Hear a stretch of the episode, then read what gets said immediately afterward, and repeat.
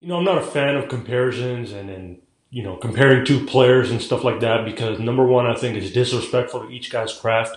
All these guys work extremely hard in, in the off season to be as great as they are, and um, you know, it, you, you can't go wrong with either. It's always a toss up, but there's certain comparisons that do make sense and do intrigue me. And the hardest question I usually get asked is, who do you think was a better power forward, Tim Duncan or Kevin Garnett? And you know, I've always been of the belief that Kevin Garnett is the best power forward that's ever lived. He's the best power forward I've ever seen. And, and again, I'm basing this, as always, off ability and talent and, and their arsenal on the basketball court, right? Not their hardware, not their trophy count, things like that, because those things are situational, right? Um, everyone knows Tim had a better situation in San Antonio than KG had in his prime in Minnesota. But, um, you know, uh, when it comes, like, Tim might be the greater power forward, but I give KG the edge when it comes to ability. And, and the reason I say that is because number one, he revolutionized the power forward position. Um, he's the guy that showed people, hey, I'm going to step it out. I'm going to be able to handle the ball. We can, I can shoot the ball. I can hit fadeaways. I can hit turnaround jumpers. Um, I can slash. You know, I can get to the rim. I can break my guy down. Um, I could run the floor.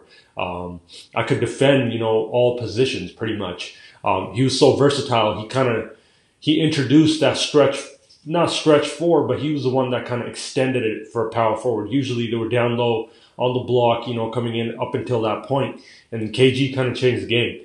But um, you know, I think one thing that Duncan did better than KG, and I think is probably the only thing, and, and I mean no disrespect to Tim because he's one of the greatest players ever. I do consider him the greatest power forward ever because of his accomplishments and things like that. But if I were to pick one guy to start a franchise with and they had equal situations, equal rosters, um, equal system, coaching, everything, I got to go with KG. And, you know, aside from Tim's low post game and his fundamentals down low and his touch down low and just a feel, because he was 101 overall down there, um, I think KG did everything else better. Um, he was a better hand, ball handler. He was a better slasher. He was a better finisher. Um, I thought he was a better defender, a more versatile defender. He could not only protect the rim, but um, he could go out and defend a T Mac or a Kobe or, or a Vince Carter for certain possessions of the game in his prime because he had the lateral quickness to stay in front of him. He was more athletic. Um, he could run the floor. He could, um, you know, I thought he was a better mid range shooter. I thought his shot was a little bit sharper. Um, you know, he could hit shots in numerous ways. I thought off the dribble, um, turnarounds off both over both shoulders. You know, um, pretty much from multiple spots on that floor. You know, Tim had a few spots, but KG was like, like he played played like a small forward at times, right? And um, you know, I thought he was a better playmaker. I thought he was a better shot blocker. I thought he was a better rim protector a little bit. Um, uh, not only that, I thought he was a better rebounder, you know, and, and I'm not basing this, none of this is based off stats because these guys have identical numbers if you look at them, which is one of the reasons this comparison intrigues me. Also, on the fact that they came up in the same era, same position, um, went against the same competition.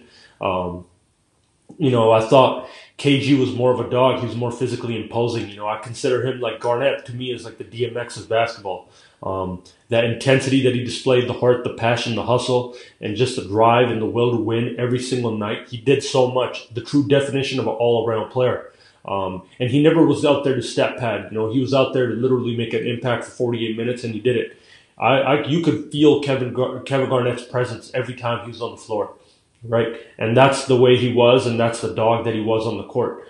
Um, I thought he had a little bit more juice than Tim. Again, this is very very close. It's a toss up. You could go with either guy. I just thought KG had more in the toolbox and he was a little more aggressive and he had a little more, you know, juice. And, you know, Tim obviously had the better situation in San Antonio. Tim Duncan, uh, Tony Parker, Manu Ginobili, Gregg Popovich, Robinson, you know, that Spurs culture, the stability that they've built, the family, the camaraderie. I wish KG got a similar situation to that, but you can't sit here and tell me KG wasn't a winner and KG was an MVP. KG at the time in his prime was arguably the best basketball player in the world, but also the moment this guy got a team in Boston, and this was when he was out of his prime, look what happened. He won right away, a defensive anchor, um, sacrificed, you know, did the right things on the basketball court, court, played the right way, and, and he was a winner, winner two, two out of three NBA finals, and, and, you know, that, that team right there, that, that right there was KG on his way out of his prime. Now imagine if you had given him a situation in his prime like Duncan's. I mean, KG to me is the best power forward.